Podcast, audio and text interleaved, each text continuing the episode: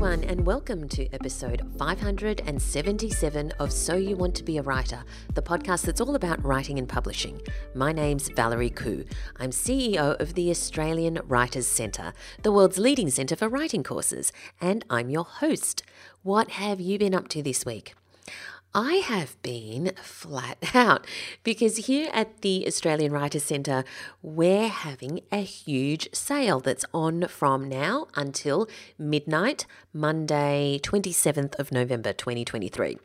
So if you haven't checked it out yet, you want to, because there are many courses that are currently available at special prices, some up to, well, many up to 40% off. Now, we don't hold frequent sales, so this is something you want to have a look at, and you can check out the courses that are on these special prices at writerscentre.com.au/sale. That's writerscentre.com.au/sale. Now, if there's a course that you've always wanted to do, you can purchase it now and do it at your leisure, and you have access for 12 months. So even if you're not ready right now to get started or get stuck into it, you can get it now at the special price and just start whenever you're ready. Some of the courses include courses like romance writing, which is such an incredible insight into the romance writing industry and genre. Laugh Out Loud, which was created by the wonderful middle grade author Tim Harris, and that's all about writing humour for kids. There's also the very popular Your Author website, which tells you step by step all the things that you need to know and understand for your own author website. And yes, you should start thinking about it even before you're an author. And that is created by the incredible Michelle Barraclough. There's also Presenting to Kids, which is created by none other than the very vivacious, gregarious and energetic and enthusiastic author Nat Amor, and that will tell you everything you need to know about how to present to kids, if that's something that's on your radar coming up. There's also the wonderful course Short Story Essentials by Cathy Tasker, and the great thing about Short Story Essentials is that even if you have you don't have any ideas, if you follow the steps in Short Story Essentials in this course, you will end up with a short story of about 2,500 words by the end. So it's pretty good. And of course, there is Candace Fox's brilliant course, Anatomy of a Crime, How to Write About Murder.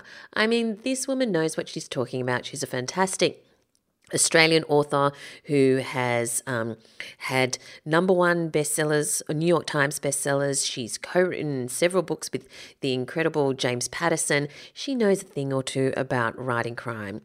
And the lovely Leslie Gibbs's course, Writing Chapter Books for 6 to 9 year olds. Look, this is only the tip of the iceberg. There are a lot of other courses that are also available at their own special prices, most up to 40% off. So I can't go into all of them right now. You'll have to check them out if you're interested.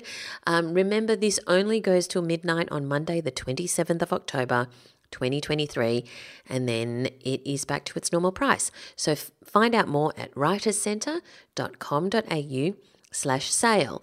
That's writerscentre.com.au/sale. All right, let's welcome back Nat Newman, who is here with us to give us our writing tip this week. What have you been up to, Nat? Oh, what haven't I been up to, Valerie? Can you believe it's almost the end of the year? I can't.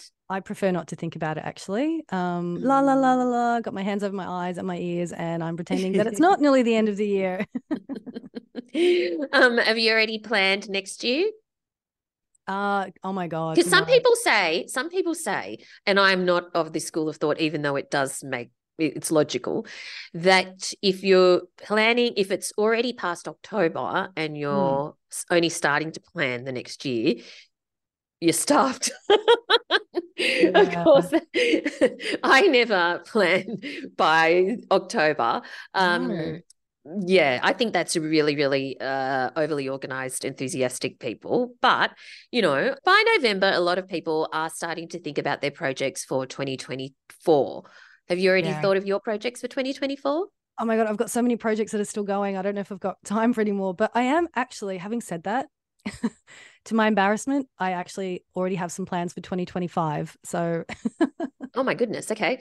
Yeah, because, well, there was expressions of interest for plays for one of the local theatre companies here in Newcastle that are looking for directors and ideas for plays to put on in 2025, because obviously they need to start preparing that next year. So I'm putting together a proposal for that at the moment. So yeah. Oh, what kind of play? Actually, it's a collection of kind of Shakespearean plays, but all from women's point of view. So just like Ophelia and Lady Macbeth and stuff like that. So kind of it's a collection of short plays that are interconnected. But you're reimagining the Shakespeare story. Yeah, from a woman's point of view. Yeah, exactly. All of the stories have been rewritten. Kind of like, you know how Rosencrantz and Guildenstern Are Dead? I don't know if you had to read that play. Love that play. And the movie was all right too. That was Gary Oldman and Tim Roth's first big movie, I think. I must go look it up. Okay, but I loved that play. Yeah, and you know how that's told from like two minor characters. And so these are all sort of interconnected plays that are told from the characters of the women in some of Shakespeare's plays. Oh, I love that. So for those who don't know, Rosencrantz and Guildenstern Are Dead is by, I think, Tom Stoppard. Yeah, Tom Stoppard. And Rosencrantz and Guildenstern, as Nat mentioned, are a couple of characters in, is it Hamlet or Macbeth? Yeah, Hamlet. But they are minor characters. And this play, Rosencrantz and Guildenstern Are Dead, they're kind of strange little story, and it's extraordinary, isn't it? Yeah, it's amazing. I saw it many years ago, I think when I was still in high school, at the Belvoir, I think. Oh, wow. And it was a couple of famous Aussie actors whose names I cannot remember now, but that would have been the late 90s sometime. Right. Yeah, I think I saw it. I can't remember when I saw it at the Opera House. Oh, amazing. Yeah, I mean, Josh Quong Tart was in it. Oh, right. Do you know him? Is he related to Quong Tart, the famous Chinese one of the descendants. Yeah. Yeah, that's right. And that led me, because I thought he was so fantastic in it, I that made me research him, which is how I discovered Quong Tart, who owned the tea rooms at Queen Victoria Building and was a pioneer in Australia. So anyway, yeah, that was a rabbit hole. Okay, sorry, we really started at Tom Stoppard and gone on a tangent here. What's your writing tip this week? I have no idea. What's my writing tip? Oh, elevator pitches. That's what it is. Elevator pitches. So an elevator pitch is the idea of summarising your story, whether it's a novel or a film, for example, if you write films, in a really short, succinct couple of sentences. The idea is that you can describe your story in the time it takes to have an elevator ride. Now, the reason this one came up, Valerie, is because one of our students, very, very keen, actually got in the lift and went to the 17th floor to time how long an elevator pitch was. No way. She did. Yeah. And it was 27 seconds. So, yeah, 27 seconds. It's not a long time to surely it depends on how tall the building is. Of course, yeah. Yeah, well, if you're only going one floor, I'm afraid you don't have very long to explain your story. Oh, my God. Okay, so but that's a really good average, 27 seconds, because we usually say that an elevator pitch is about 30 seconds. So I think that works really well. And I think that people need to practice it, as in actually time themselves, because sometimes people are talking for 20 minutes and they're still talking. Mm-hmm. Yeah. Yeah. And I have to say, I need to stop you there because I still don't understand what the story's about. Yeah, exactly. Because I think sometimes people mistake the events of the plot for the story, which isn't, I went to the beach and then I saw a whale and then I built a sandcastle and then nobody cares. Like, what is the story about? Like, what is the actual sort of succinct story in a couple of sentences? So, yeah, I think we say like 100 words, 30 seconds. And you're right, actually practice saying it out loud, because I think that's something, I mean, we say that with all writing, you should always read your writing out loud, but definitely with an elevator pitch, actually practice saying it out loud so that when somebody says to you, oh, you're writing a novel, what's it about? You can just say it in, the three sentences that matter. Because what you want them to say is say, oh, tell me more. Mm-hmm. But if you keep rabbiting on, they're more likely to say, oh, I'm just going to go get a drink or something. Yes. Yeah. Yeah. I'm just going to find the ladies' bathroom. Exactly. Yeah. Whereas what you want them to do is to say, oh, can I buy you a drink and find out more about your story? Yeah, yeah, exactly. Exactly. Have you had to use or formulate an elevator pitch lately? Well, I did put together one for the novel that I'm currently editing, which is called Just Harry. Editing as in you're editing for someone else, or you are editing your own novel? At the moment, yeah. Mm-hmm. Yeah. Mm-hmm. So it's a YA novel, yeah. Yes. And this is my pitch. Hit me. I'll hit you. Trans teenager Harry Kirk is happy just being Harry, but as the end of school approaches, he needs to decide what sort of man he wants to be. What if being Harry just isn't enough? Oh, I'm intrigued. Yeah. I'd want to know more. Yeah, for sure. I like it. All right, that's your elevator pitch. So yeah, if you're thinking about an elevator pitch for your story, do write it, keep it around 30 seconds and make sure you practice it so that it actually is around 30 seconds and not 3 minutes. Yeah. All right. Thanks so much, Nat. Thanks, Valerie. Let's move on to our competition this week. I'm so excited by this. I have 3 copies of The Seven by Chris Hammer to give away. Right. Chris is one of my favourite authors, and The Seven is the latest thriller from Chris. He is an acclaimed and award-winning author of international bestsellers Scrublands and The Tilt. And if you have Stan, Scrublands, the television series starring Luke Arnold and a whole host of, fantastic Australian actors, including Alison White and so on, has just started on Stan. I've only watched episode 1 so far, but I am definitely going to be watching the rest. Episode 1 has already got me hooked. Here's the blurb to The Seven. Yuwandarie's 7 founding families have lorded it over their district for a century, growing ever more rich and powerful. But now, in startling circumstances, one of their own is found dead in a ditch, and homicide detectives Ivan Luchich and Nell Buchanan are sent to investigate. Could the murder be connected to the execution of the victim's friend 30 years ago, another member of the Seven, or even to the long-forgotten story of a servant girl on the brink of the Great War? What are the secrets the Seven are so desperate to keep hidden? With the killer still on the loose and events spiralling out of control, the closer Ivan and Nell get to discovering the truth, the more dangerous their investigation becomes. Can they crack the case before more people die?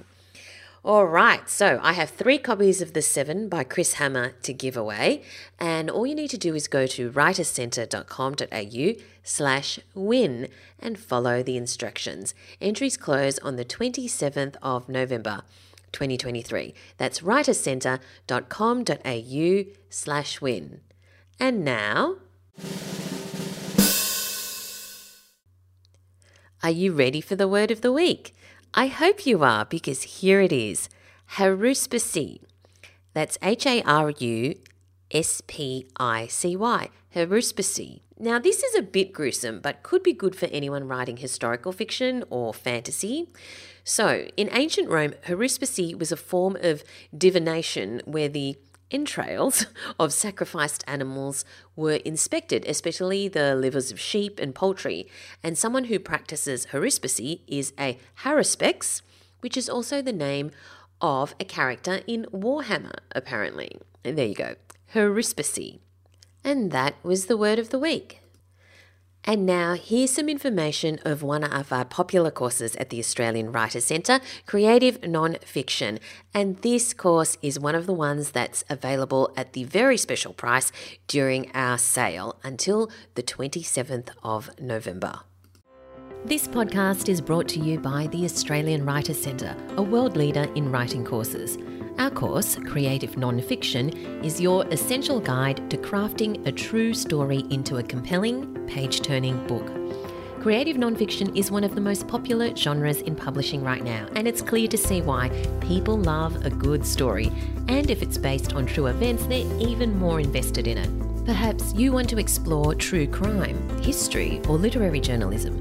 Maybe you have a great idea for a memoir or armchair travel book. It doesn't matter what subject you're passionate about, this course provides you with a blueprint on everything you need to know, from how to structure your story and bring its real characters to life, to the kind of research you need to do and the techniques that will drive your narrative to a powerful climax. With over 10 hours of lessons and plenty of practical exercises to complete, you'll discover how to weave your true story into a truly great read. This powerful course removes the guesswork and breaks down the process step by step so you can approach your writing project with confidence. And because it's one of our online self-paced courses, you can learn in your own time with 12 months access to all course materials. Find out more at writerscentre.com.au/creative nonfiction. That's writerscentre.com.au/creative nonfiction. Let's move on to our writer in residence this week. Rob Drummond has written the fabulous book, You're All Talk: Why We Are What We Speak, which explores how the way we speak has evolved and what that tells us about our identity or how other people perceive us and how we might perceive other people. Rob is a linguist and a professor of sociolinguistics at Manchester Metropolitan University, where he researches and teaches about the relationship between how we speak and who we are. He recently completed a large project exploring the accents and dialects of Greater Manchester, touring the region in his accent van. Yes, an actual van. He appears regularly on radio and TV talking about language-related issues and spent some time as resident linguist on BBC Radio 3's The Verb, as well as appearing on the BBC Breakfast sofa. Thank you so much for joining us today, Rob. Well, thanks for having me. I absolutely loved your book, You're All Talk: Why We Are What We Speak. Now, I've always had a fascination with the way people talk and accents, so I devoured it. For those people who haven't got their hands on a copy yet, can you tell us what it's about? Yeah, it's really about the relationship between language, spoken language and identity, or how we speak and who we are. So it looks at kind of the history of accents, why we have so many different ways of speaking, in the UK, but also a bit in Australia and the US. And then how those different ways of speaking link to all those different parts of ourselves, how they relate to our gender, to our social class, to our race and ethnicity, our age, our sexuality, all of those things. And so it really looks at that really important role of spoken language in creating and negotiating our identities in the social world. So why did you want to write this book, and how did you become interested in this subject? So I've always wanted. So I'm an academic. So I write. I do a lot of research into spoken language, and obviously I write a lot of academic things. And I've always wanted to write a book aimed at a non-academic audience, as in so a non-specialist audience, because I do a lot of public talks. I do a lot of, work with schools and colleges and just general sort of public things and a bit of media around spoken language. And I really enjoy that side of things. I really enjoy explaining things in a kind of a clearer, or what I think is a clearer way. So I've always wanted to write this book, and then it just kind of, things kind of came together and it was a good time to do it. But my own interest comes from, it was quite a long time ago when I used to be an English language teacher. I used to teach English as a foreign language. And I was teaching at the time in Manchester in the UK. And I had students from all over the world and teaching them English. And I noticed that some of the students started to acquire more of a Manchester accent in their English than others. And I kind of thought that was quite interesting. And I looked into that a bit more. And then that eventually became my PhD, really, which was looking at whether Polish people specifically in Manchester acquired or didn't acquire a Manchester accent in their English. And that I tied that to issues of identity and sense of kind of belonging and things like that. And so from that point on, all of the research I've done in some way has been related to spoken language and identity. And as I've gone along, the identity aspect has taken more and more of a prominent role. And in the meantime, doing a lot of work with accent prejudice, looking at the way people are judged negatively due to the way they speak. And so all of those things, I thought, well, I've got enough information now. I give talks on enough subjects to put this all into a book, and hopefully people like it. And I think people do, because it's a subject that everybody has something to say about. So whenever I give a talk, whenever I'm, I don't know, on the radio talking about it, somebody will always contact me afterwards, or come up to me afterwards, or contact me afterwards, just to give me their story, their accent story. Everyone has something to say. And I bet so many people will tell you their pet peeve. I get that a lot. So this is another interesting area. I do get that, and I'm sometimes not the right person to talk to about pet peeves. I'm interested in people's pet peeves. I'm interested in the fact they have them, and I'm interested in why they have them, and I'm interested in what they are. But I almost never agree with them, because I certainly come from this sort of attitude that language varies, and language will always vary. And if we're talking about accent peeves, I have no time for them, really. Again, I'm interested, but all accents are equal. And if we get into kind of grammar peeves, then, which is a whole different book, then I'm kind of interested. But again, they're mainly based on arbitrary conventions from the past. But so you're very egalitarian and inclusive in your attitude to accents. And as you mentioned, there is a lot of people's identity is defined by their accent, or other people define them by when they hear their accent. But before we get onto that, I'd love to just touch on, and I know we haven't got long, but there's probably entire university degrees on it, but I'd love to touch on the variations of accent. And you do touch on the fact that a lot of it does, just come from the different people you are exposed to, and that there are certain areas in England or wherever that, reflect Danish words or whatever.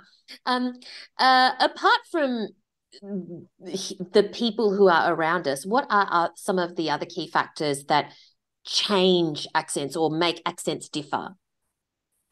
Okay, so that's a good question. In the past the fact that we have so many accents is really because there were just so many different groups of people living in a particular place. So in the UK especially, lots of different groups of people over the years, going right back to, 449 AD, and looking at all these different groups. And of course, language will always develop. That's the interesting thing. Spoken language will always change. It naturally changes. Every natural language does over time. It changes over time. But when you have people in different areas using the same language, of course, it will develop in different ways in those areas. If they're not communicating with each other that much, which of course in the past we didn't so much, people were sort of in their separate areas. And even in a country as small as the UK, there wasn't much sort of movement between those areas sometimes. The language was free to develop. But then nowadays, of course, we do travel, and we are influenced by the same things, and we have the same media, and we have the same kind of, we listen to the same things, the same music and the same broadcasts and so on. So now I think what's interesting is we still have different accents. And this comes mainly down, again, to the issue of identity. The way we speak is our way of saying, I belong to this group. I'm one of these people, and I don't belong to that group. Even that might be a regional group. And of people who, certainly in the UK, but also in a lot of other places, people will be very aware of, even just a neighbouring town or a neighbouring city. If there's some kind of sense of regional pride or regional hostility, then there's a sense of, well, I speak like one of this group, and they'll be aware of speech features, even if they don't know the details. They'll be aware that these people speak differently, and they'll make sure they don't speak the same, or they'll kind of exaggerate those differences sometimes in their own speech. So it's a really useful tool in that sense. Likewise, it's also a tool for bringing people together, to sort of speaking in the same way as other people to somebody you want to kind of bond with, or you like in some way. So I think that's interesting. And of course, we are influenced by media. People often talk about whether English is becoming more American, and that would go for the UK and Australia, whether it's being Americanized in some way. And it is in some ways, but not at all in the way that, in extreme way. People have been saying that for a long time. People have been saying that since, the 1980s, when we had, lots of American television. And, the thought that kind of half an hour or so of watching Dallas or Dynasty a week was going to suddenly influence everyone's speech. It just doesn't work like that. We have so much input from people around us. So it's all, people is the main thing. It's people. That's who influences us. I think things are slightly different now with so much media and social media, and we have, young people especially, have so much exposure to all different forms of media. And I think that's having an effect, not necessarily an Americanization effect, but even a kind of an online language effect, that things are changing more quickly. So I say languages always change, but maybe things are changing a bit more quickly than they used to. But I think at the heart of it, it's people. It's people that change language, and that's what's important. So one of the, I mean, you cover this in your book, but maybe you could explain this to the audience. There are situations where, for example, I used to work in a newsroom, right? One of the major newsrooms in Australia, television newsroom, and the key, 6 o'clock nightly news reader was a woman who was on the television every night, and she spoke as you kind of imagine a newsreader would speak. But then she was in the newsroom, and she'd talk like this to the cameraman, and she'd say, "Oh, did he really kill that guy? Are we going to run that story?" But then when she got on air, it was a completely different person. So, what's your explanation for that? Yeah, I love that. I love that when that happens. I love that when that happens in a really extreme way. I think it's fascinating. So we kind of call that style shifting. Some people call it code switching. It's a similar thing. I think technically I go along the lines of style shifting is when we're shifting the way we speak within the same language. And I would call code switching when we're switching between languages, which is, again, what a lot of people naturally do in all sorts of situations. But so that situation of style shifting, I think we all do it. I think we all do it to a certain extent. And what's interesting is to see what that extent is in different people. And I would say that it's almost always kind of, usually styling in a sense upwards. So in that example, it would be that she sees her newsreading voice as being more kind of sophisticated, or more proper, more correct, more formal for the situation. And if she read the news in her more natural voice, I guess she's thinking she would get criticism, or somebody's told her that, that's not the kind of right kind of voice to use. So it's usually that way. It can be the other way. If people have maybe a voice that's naturally seen as quite a bit posh for certain situations, a bit formal, then they might kind of tone it down if they're in a situation where they don't want to stand out too much. Either way, it's style shifting, and it really is. It's interesting because it is to do with, I would say in this case, it's probably to do with social class. Could always also be to do with race and ethnicity. Could be to do with sexuality. It's all of these things where, there's some aspect. So that more natural way of speaking will tell people something about that person that, for whatever reason, probably not her, or indirectly through her, she doesn't think is appropriate, or let's say society has decided it's not appropriate for that aspect to come out. We need our newsreaders to be a particular, have a particular style, not just in speech, but everything that speech implies, to be kind of, educated and quite kind of proper and quite formal. So I think it's just fascinating. And like I say, I think we all do it, but maybe, certainly to different degrees. And I think the people who do it the least are probably the people who naturally speak in a way that matches whatever the standard is deemed to be in any particular situation. And they move the least because they feel the least need to, because society is geared towards them. And I say them, I'm speaking as somebody who that relates to. I do change the way I speak, but I don't have to change the way I speak as much as some people, or I don't feel the need to, because my accent purely by chance happens to match the standard variety, or, you know, this kind of what's perceived as a standard variety in England anyway. I had a giggle in your book when you referred to the intonation pattern that when someone's voice voice pitch rises at the end of a statement, also known as uptalk or high rising terminal. I didn't know that one. And you say that this is a speech phenomenon that is often associated with young, particularly American women, although you hear it in the UK too, and it is extremely common in Australia. In fact, you might see it referred to as Australian questioning intonation. Can you, in case, I'm sure all listeners know what I'm referring to, but perhaps you can give us a demonstration, but also tell us, why is it so common in Australia? Because it is. Yeah, well, that's a very good question. So yeah, it is that thing it's a statement, but you go up at the end of a sentence, and so it can sound like you're not quite finished what you're saying. And you know, when people use that, it's the reason it became a really big thing in the UK and got the kind of Australian questioning intonation when in what the late 80s, 90s, when Britain was obsessed with Neighbours, the TV programme. So we're blaming Kylie Minogue. Yeah, exactly. And it became a really big thing, you know, and there were worries that I think it even had its time. The time it was shown on TV was changed because kids were kind of missing school to watch it. So I think it was on twice a day. Yeah, eventually they had to put one at lunchtime and one at kind of early evening, just so that the kids wouldn't. They repeated it so the kids wouldn't miss school, and so that was. It became, you know, this thing about Australian questioning intonation, and of course it is very, you know, it is a feature of Australian English. And I know that I spent a bit of time in Australia when I'd finished university. I spent about 9 months there.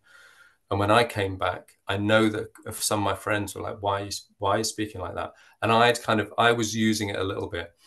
And so it really stands out. And like with anything, once somebody's noticed something, you just hear it all the time.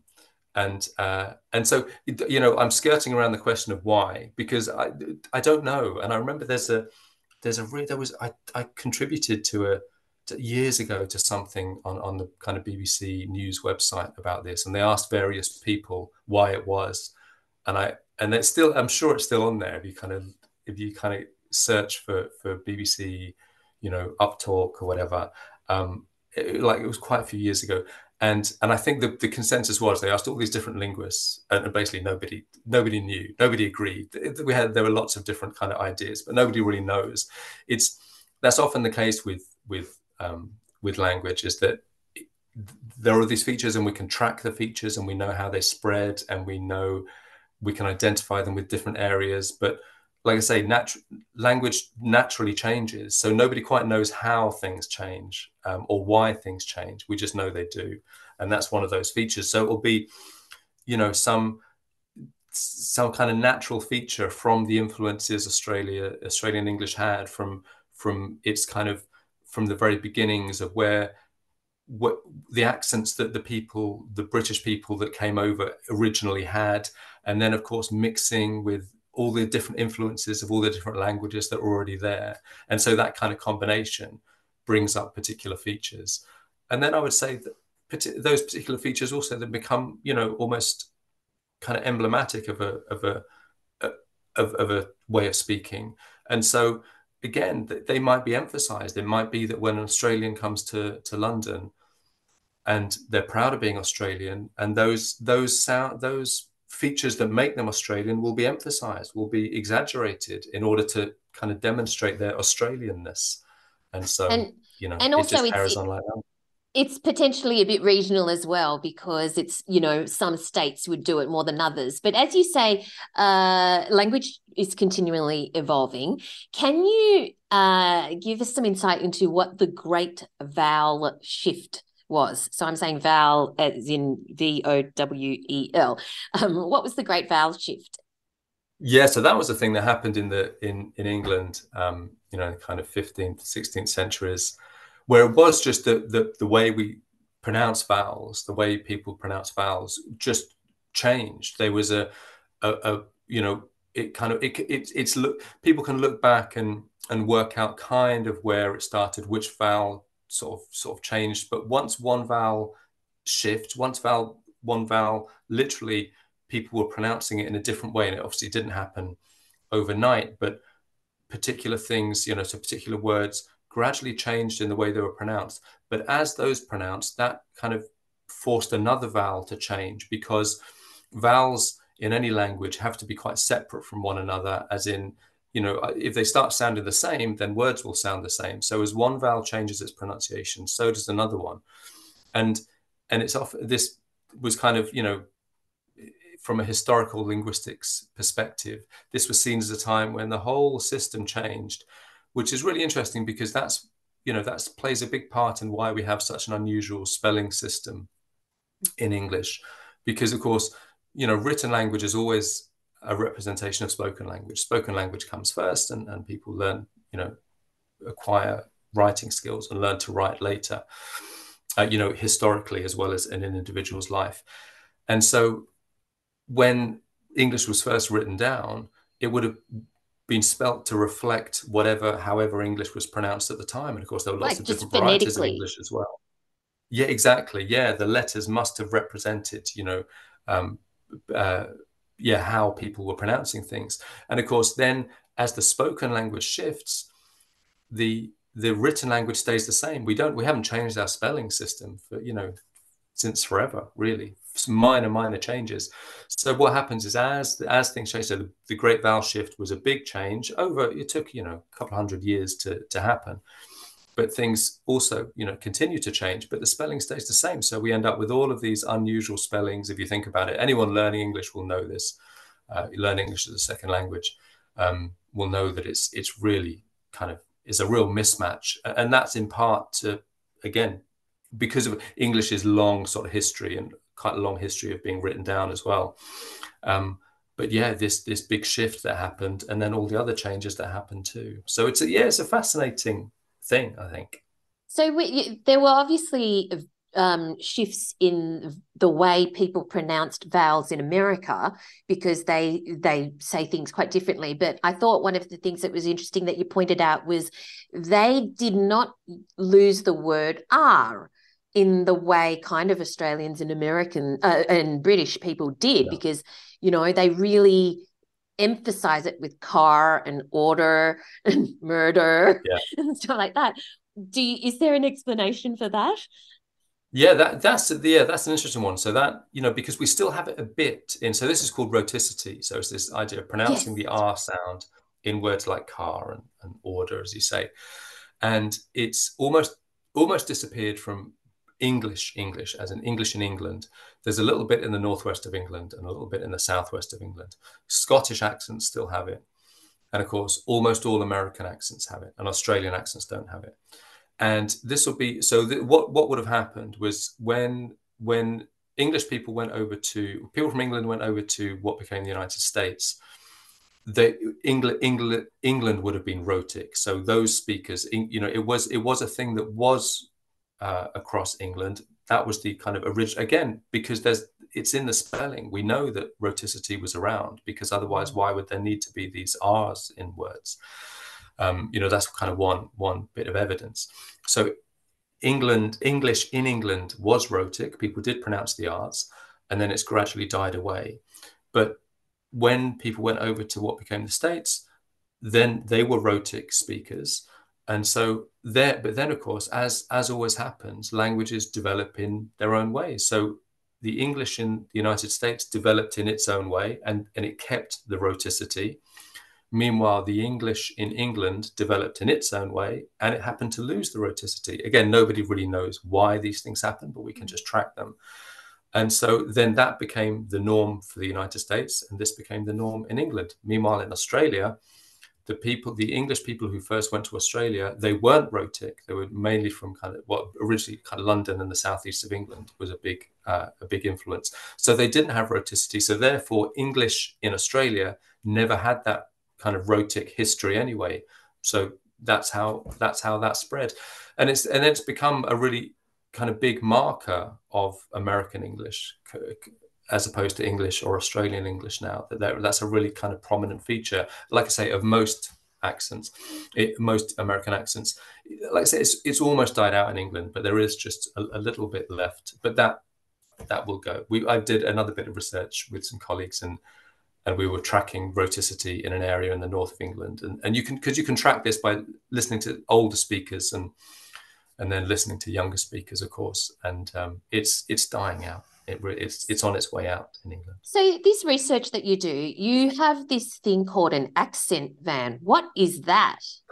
Yeah, that was really good fun. That was a big project I did with some colleagues here in Greater Manchester, and it was just a way of.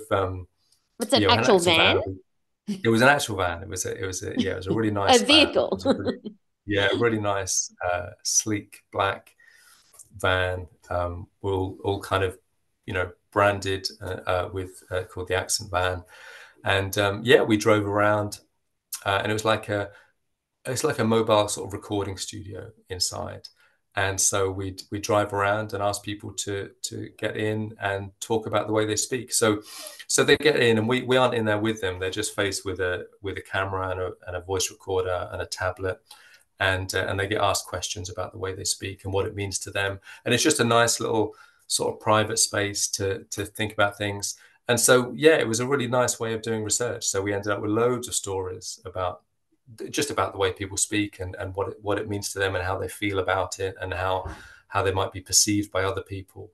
And it was just a nice, and it's so much better than, traditionally this kind of research is done by, bringing people into the university or meeting them somewhere else. But this was just a novel way of doing it, and it worked really well. It was nice. It's like you're a 21st century Henry Higgins hipster style. Yeah, that's it.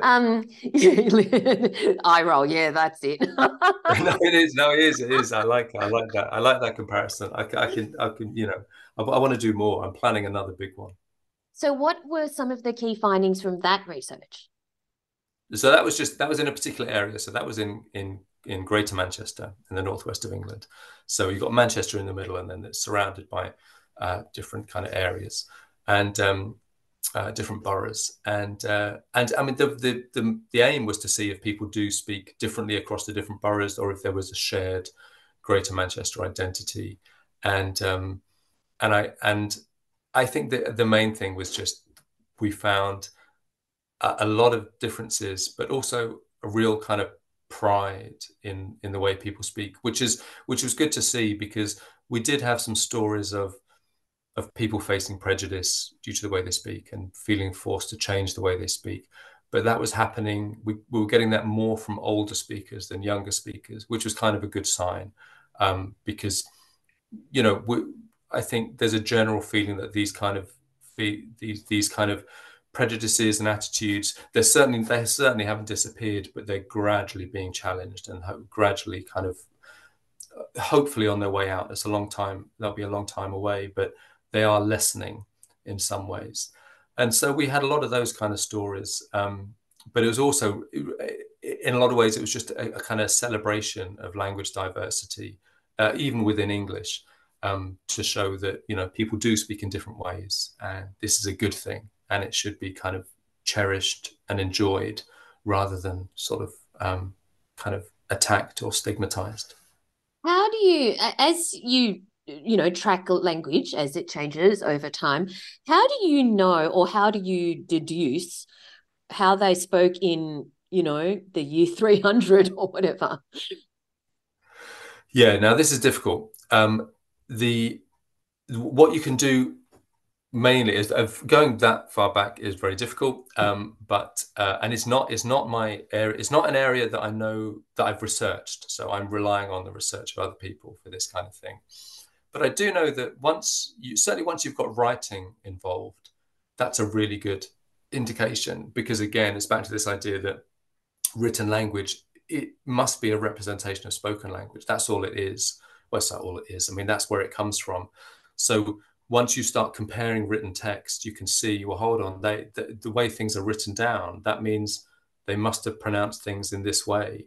You know, there's no way that somebody writing something in the early days would suddenly decide, okay, we need a silent letter here. Let's spell knight as in, you know, a knight in shining armor. Let's spell that with a K.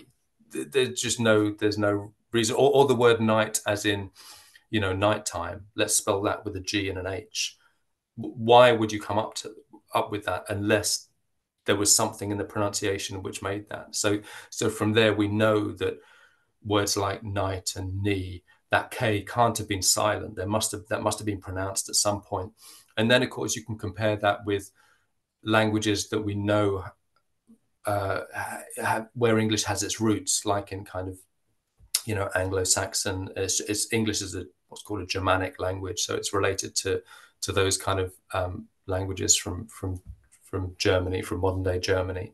So you can start to see comparisons. So people build up a picture from there. And like with anything, with any kind of history, there's kind of evidence and a bit of guesswork, a bit of educated guesswork, and a few kind of, you know, theorists test it out. We think this is what happened, and then you get more evidence and go, okay, maybe it changes slightly. But it's just building the pieces together from that. You tell this story of a tweet by Lord Digby Jones during the Olympics, which got a lot of attention and a lot of flack. And he said, "Enough, I can't stand it anymore. Alex Scott, who is a commentator, spoils a good presentational job on the BBC Olympics team with her very noticeable inability to pronounce her G's at the end of a word. Competitors are not taking part, Alex, in the fencing, rowing, boxing, kayaking, weightlifting, and swimming."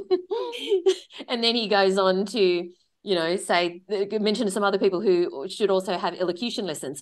Yeah. So that is a really interesting thing, the G's, because there is, you know, Rowan, and then there's rowing, and then there's rowing. Are they symptomatic, or are they reflective of particular socioeconomic groups or demographics or what? Yeah, definitely. It's a good example of something that's seen as it's a class-based thing, mainly, and it's seen as, or it can be seen as kind of lazy speech. So people criticize other people saying just speak properly. It's lazy speech, but it's not. It's just another pronunciation of a particular word, but that pronunciation is more associated with kind of, you know, it has kind of class-based relationships. So we're saying lower down the social scale, it's more likely to happen. In the same way, certainly in British English, of pronouncing T sounds with what's called a glottal stop. So when you know, at extreme, when matter becomes matter, or batter becomes batter. And I was listening to some cricket commentators, again, just a few years ago, and women, because it's often women who get criticised more, and I remember she pronounced it, she one of them said batter, and there was all sorts of, you know, commotion on Twitter and whatever. So yeah, it is a class-based thing, and it's this kind of picking up on these little features and feeling the need to criticise people that, you know, it's really just a way of criticising them for something else. It's a you know, the thought that somebody could really, you know, sometimes people say, we can't understand this speaker. Why they keep dropping these G's and pronouncing T's? We can't understand. Of course, people can understand them. You know, of course, you know exactly what is being said. But, and there's also no logical reason why somebody wouldn't like it. There's, you know, it's not like they're producing some weird sound they haven't heard before. They're just using a sound that we use in other words, but they're using it in this word. And, you know, I think when anyone criticizes language, it's always about more than language. There's always something else going on, not always necessarily to do with this person, but, you know, the fact that in this case it was a kind of a woman of color from a working class background, the fact that it was her, and of course, you know, it's still, even in 2023, having women, you know, with prominent positions in sports coverage. And Alex Scott's a footballer as well, which, you know, she's a retired footballer, which again is you know, again, women come in for more criticism than men, and it's because they're in a position that was routinely, historically, more dominated by men. So they're still kind of fighting for their way in there, and so people are just using anything they can. Sometimes it might be that the way they're dressed, it might be that, you know, the way that they're doing their job, or it might be something as completely arbitrary as the way they pronounce particular words, which, if you think about it, is a really crazy thing to get upset about. Certainly to take the time to express your dislike about, you know, the thought somebody's got the time to think, she's really annoying me, and I'm going to get my phone out, I'm going to write to share how annoyed I am the way she's pronouncing a particular word. To what ends? To what, you know, it's a really strange thing once you think about it. And you are right about it. It's probably the spotlight. Well, a more attention is placed on women in certain positions, because you rightly give the example of Julia Gillard, ex-Australian Prime Minister, whose accent is, well, just too Australian for some, which was a sentiment by many people. One of the things that I loved in your book was you mentioned there's often surveys of, you know, the world, the 10 worst accents, and there's some that often come out on top. And you're right, although having said that, when I recently saw a survey that asked which famous Chris's accent makes him the most attractive, followed by a bar chart labelled with the faces of actors Chris Evans, Chris Hemsworth and Chris Pratt, I did have to quietly wonder what I was doing with my life. So on that then, what is the next bit of research? What are you delving into next? Maybe with your accent van, or with whatever it is that you're doing next. What's the big next sort of thing that you want to discover or investigate? I think the next thing I'm planning on doing, and we have to, the way research works is that we kind of apply for funding and you know, get kind of grants to do useful kind of research. So myself and a colleague, we've applied for some funding to do a bigger project on accent prejudice. I think this is, you know, what we call accentism, and so that. Hopefully that'll be the next big thing if that comes through. And I think that'll be really useful. I think there's a lot more to be done. Obviously, there's a lot more to be done there, and the more we understand about how it works and why people have those attitudes, why people have those prejudices, and the more we can draw attention to it, so hopefully we can kind of challenge those sorts of prejudices. And I don't want to, with all of these things, I never want to. People often think, oh, you know, it's such a killjoy telling people we can't. People can have preferences, and I you know, and I think that's totally normal. And I think anyone we have preferences about all sorts of things, and anyone who's interested in language, you know, they'll have their preference. They'll like particular voices, or they'll like particular accents, or even they'll like particular words or phrases. All of these things, and that's good. That's nice.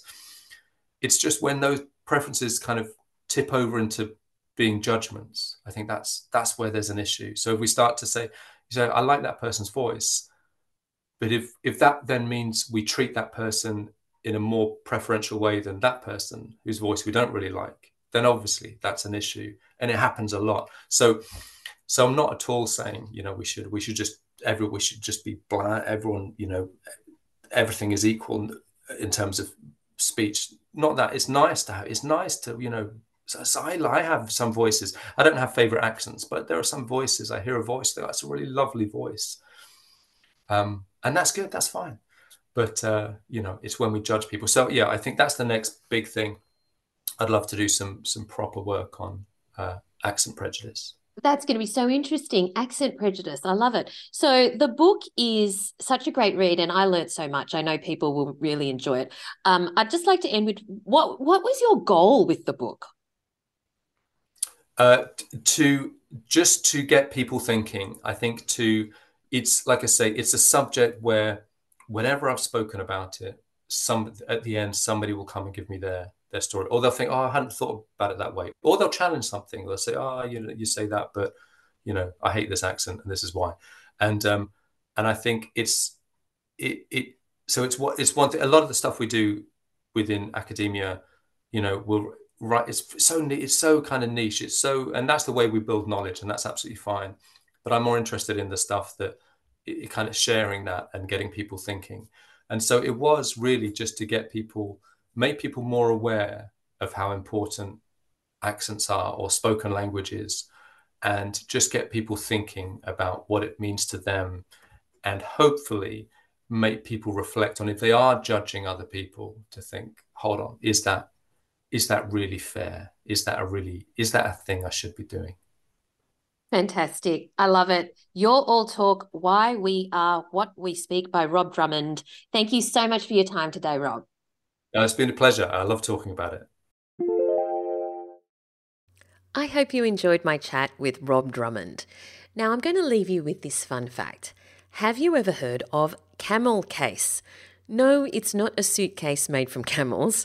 It's when you use capital letters within a word, usually when two words are joined together to create a new word. Now, you see this all the time in company names. For example, YouTube with capital Y for you and then capital T for tube, but it's one word.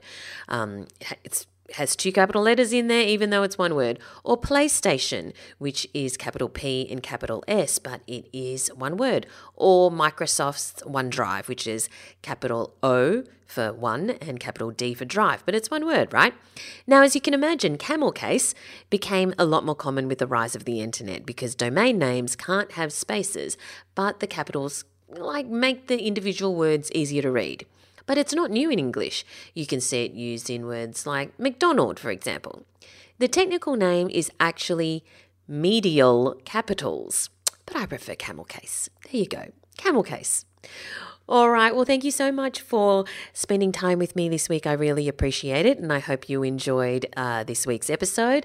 If you'd like to connect with other listeners and myself on social media, do join our listener community on Facebook. Just search for So You Want to Be a Writer podcast community on Facebook and request to join. Love to have you in there. So many aspiring and emerging and established authors from all walks of life. So it's great to be able to share ideas and also just chat to each other about the things that we're experiencing, our wins, and any challenges we're facing as well. Feel free to connect with me personally on social media. You'll find me at Valerie Khoo, that's Khoo, on Twitter and Instagram, and over at valeriekoo.com. Thanks for listening, everyone, and I look forward to chatting to you again next time. Thanks for listening to So You Want to Be a Writer. You'll find the show notes at writercentre.com.au/podcast. Or sign up for our awesome and often hilarious weekly newsletter at writercentre.com.au/news, where you'll find writing resources, giveaways, competitions, and much more.